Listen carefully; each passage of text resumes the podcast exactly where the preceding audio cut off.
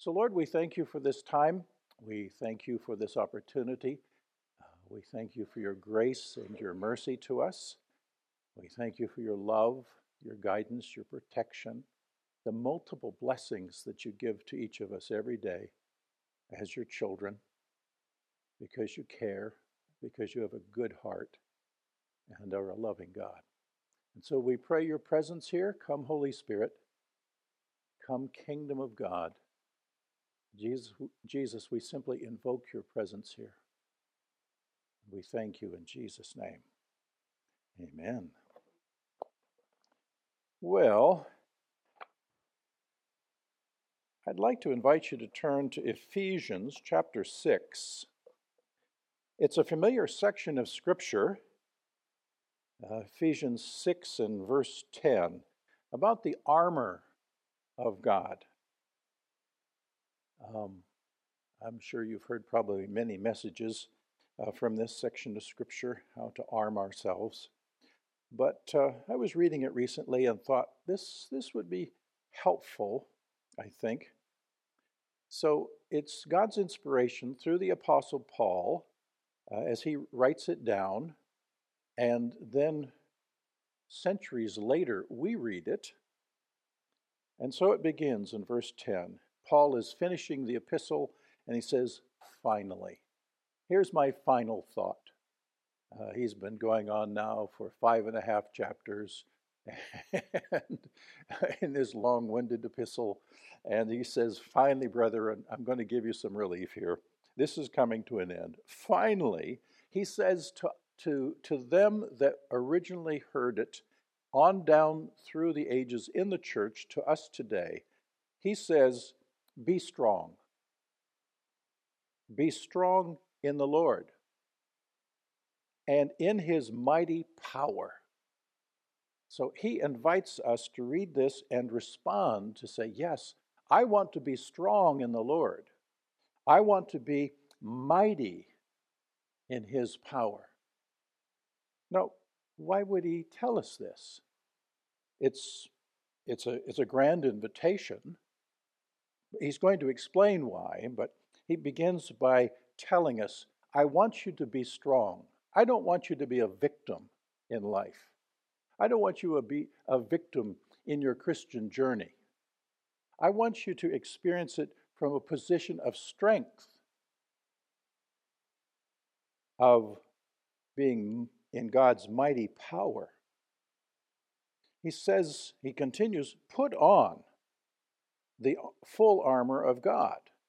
So, in order to be strong and in mighty power, we have to arm ourselves, put on the full armor of God so that you can take your stand. Now, it's interesting, the word stand comes uh, through here four different times. So, with repetition comes emphasis take your stand against the devil's schemes. So he's identified that we can we should be strong and mighty in power against an adversary, an enemy that we have. It's a revelation that there is a spirit being that we cannot see, but that we have to deal with. The devil, the devil's schemes that here, here is our adversary, a spiritual adversary that has schemes, and the implication they're designed against us. He's not scheming on our behalf, he's scheming to hurt and destroy. He has schemes, plans, strategies, ways of approaching. I uh, will be going to um, Oxford, England in the summer uh, to the C.S. Lewis Institute. So I've been trying to read up on all things C.S. Lewis and uh, picked out his book, The Screwtape Letters, where, of course, there are, are t- one older demon giving advice to a younger demon as to how to attack, in some sense, offering schemes, plans, strategies to trip up and to hurt the children of God. So we have an adversary. We can't literally see him, but we can feel the effects of his efforts and his uh, schemes, strategies, plans. For then he gives another revelation. He says, For our struggle, our struggle in life, is not against flesh and blood. Well, I always kind of understood that it was. It was the flesh and blood people around me that seemed to be giving me all the trouble in life. It was my brother. It was my mom, my dad, the kids at school.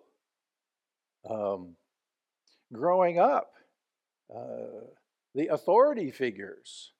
Uh, as a pastor, what used to be the congregation giving me trouble. so it says our struggle, our fight, is not with flesh and blood. Mr. Don Harvey, are you flesh and blood? My fight is not with you. Yes. Madam, are you flesh and blood? You're not flesh and blood? Yes? Yeah, just say yes. Yes, yes, thank you. My fight is not with you. How many here are flesh and blood? Ah, the good news, friends and neighbors, my fight is not with you. what oftentimes we think it's that woman you gave me, Lord. It's that man you gave me, Lord. It's those children you gave me. It's those parents you gave me. It's the other flesh and blood that we often fight and struggle with. But here it says that's not where our real struggle is. It's not with other people. Uh, we say sometimes, but it sure feels like it, Lord. It sure looks like it, Lord. But here the revelation is our struggle is not with flesh and blood. So who would it be then? Well, it says, but against the rulers, against the authorities, against the powers of this dark world. Now, who, who would that be? And against the spiritual forces of evil in the heavenly realms. Well, we know what flesh and blood is, and now we're being introduced to spirits, beings, personalities that we cannot visibly see, but that we do interact with and that we have to deal with because they have schemes, strategies uh, that, that are against us. And they come to try to influence us and so Paul is saying here our real enemy are spirit beings. He says, those in this dark world and against the spiritual forces of evil in the heavenly realms. Two categories. We have the, the earthly dark spirits, and then there are those at another level, the heavenly in the heavenly realms. And see, he says then that since we have this conflict, this struggle, this battle between us and invisible personalities that look to hurt us, torment us, destroy us. Now, he says, since that's the case, then we need to do something about it. Therefore, put on the full armor of God the protective devices because since we're in a conflict, and there's no option to say, well, I don't want to fight, I'm a pacifist. I don't want to fight anybody. I don't want to fight flesh and blood, and I don't want to fight spirits. I don't want to fight. That's not an option. We're in it. So we can either learn how to fight and win, or, or we can stand there and get beat up, kicked around, tormented, hurt, well, what's it going to be? How, how many times do we have to get beat up by the, the spiritual bullies before we say, enough is enough? I need to exercise some of the strength and the mighty power that has come to me as a child of the king. I need to stand up and to stand firm against those spirit beings that harass and attack. He's going to be using here the metaphor of the armor of a Roman soldier. And I had read where even in their sandals, they would oftentimes put uh, little tacks or nails through the sandals, not on the side that would puncture their feet, but the other way, so that when they would plant their feet, it, they would be firmly planted. Just like what uh, football players, baseball players, you know, have their cleats. He wants us to be able to stand and not turn and run away or not fall back, but to stand and press forward against the spirit beings that harass us. Therefore, put on the full armor of God so that when the day of evil comes, well, it comes to us all sooner or later. Bad things happen to good people. You may be able to stand your ground, that you're not cowering or intimidated by the adversary. He says, I want you to learn how to win more battles than you lose be able to stand your ground, and after you have done everything, to stand. And then he says it again, verse 14 stand firm then. With the belt of truth buckled around your waist, with the breastplate of righteousness in place, and with your feet fitted with the readiness that comes from the gospel of peace. In addition to all this, take up the shield of faith with which you can extinguish all the flaming arrows of the evil one. So uh, the metaphor continues it's like we have an enemy and he has a bow and arrow and he is shooting fiery arrows. Arrows that on the end have some kind of pitch that's burning. And when they hit us, they, they puncture and they burn. Now, it's not in a sense literal, but it is perceived and experienced spiritually that sometimes there are ideas, impulses that come to us that seem to be a burning issue, a burning energy, that somebody would say something and we would be offended and we don't seem to be able to get past it. It goes around and around and around inside us and we build this head of steam, thinking that person, flesh and blood, is the problem. And then the enemy can manifest through us because we have an open door there. And there is a time when we need to spiritually grab hold of the fiery darts or arrows and pull them out and renounce them. In addition to all of this, take up the shield of faith. Our defensive weapon is the belief, the confidence we have in God as our loving Father. The shield of faith with which you can extinguish all the flaming arrows of the evil one. Take the helmet of salvation and the sword of the Spirit, which is the Word of God. Well, this is certainly the Word of God, but God oftentimes speaks to us rhema words as well. He says our offensive weapon is the Word of God. Now, God used His words at creation. He said, I think there should be a sun. Let there be a sun. Let there be a moon. Let there be a canopy of stars. I want them in the billions. And he spoke them into existence. Let there be light. And seeing that example, God was using his words to speak things into reality. And then Jesus comes and follows his father's example. He says to the blind man, See. To the leper, be cleansed. To the lame person, walk. He speaks the commands, he uses his words. And it shows us that our words have energy and power. That's why there's so much in the Bible about, well, be careful with your words because, hey, they're a loaded gun in some sense. And we can fire and hurt people, or we can use it successfully against our true enemy, spirits. So the question is how are you doing in your struggle with spirits? With demons, if you will, with the adversary.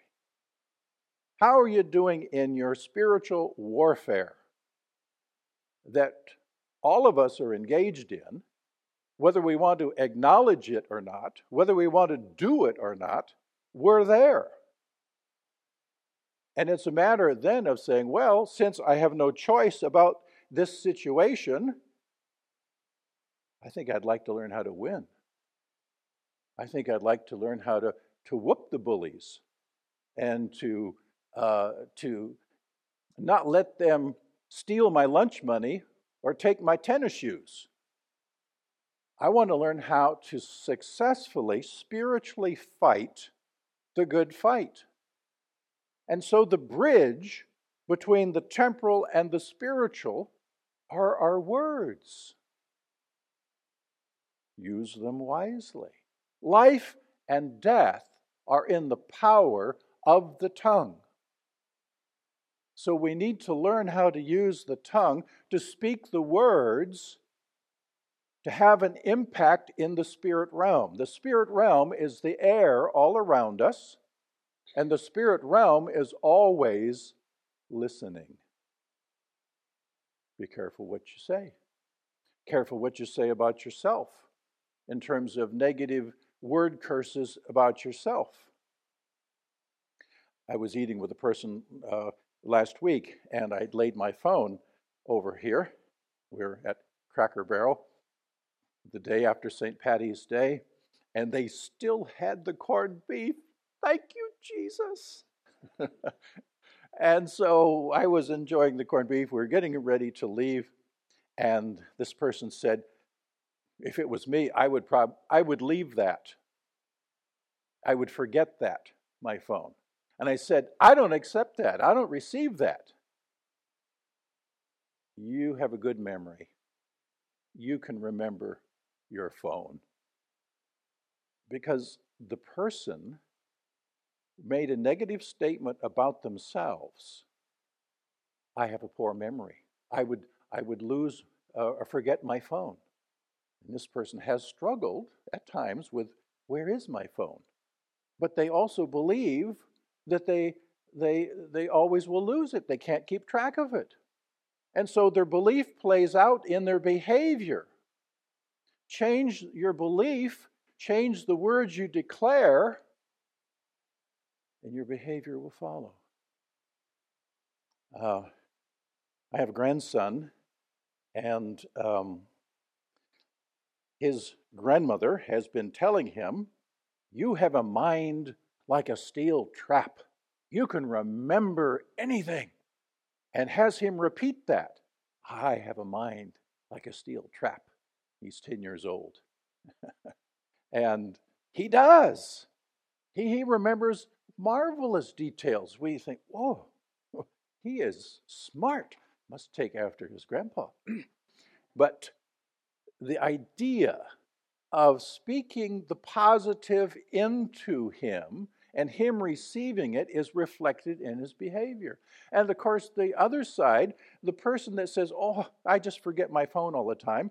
Well, if that's what you believe, it's not surprising that that's how you behave. According to your faith, be it unto you. What do you believe about yourself? What do you declare over yourself? What word curses do you speak that limit your spiritual freedom.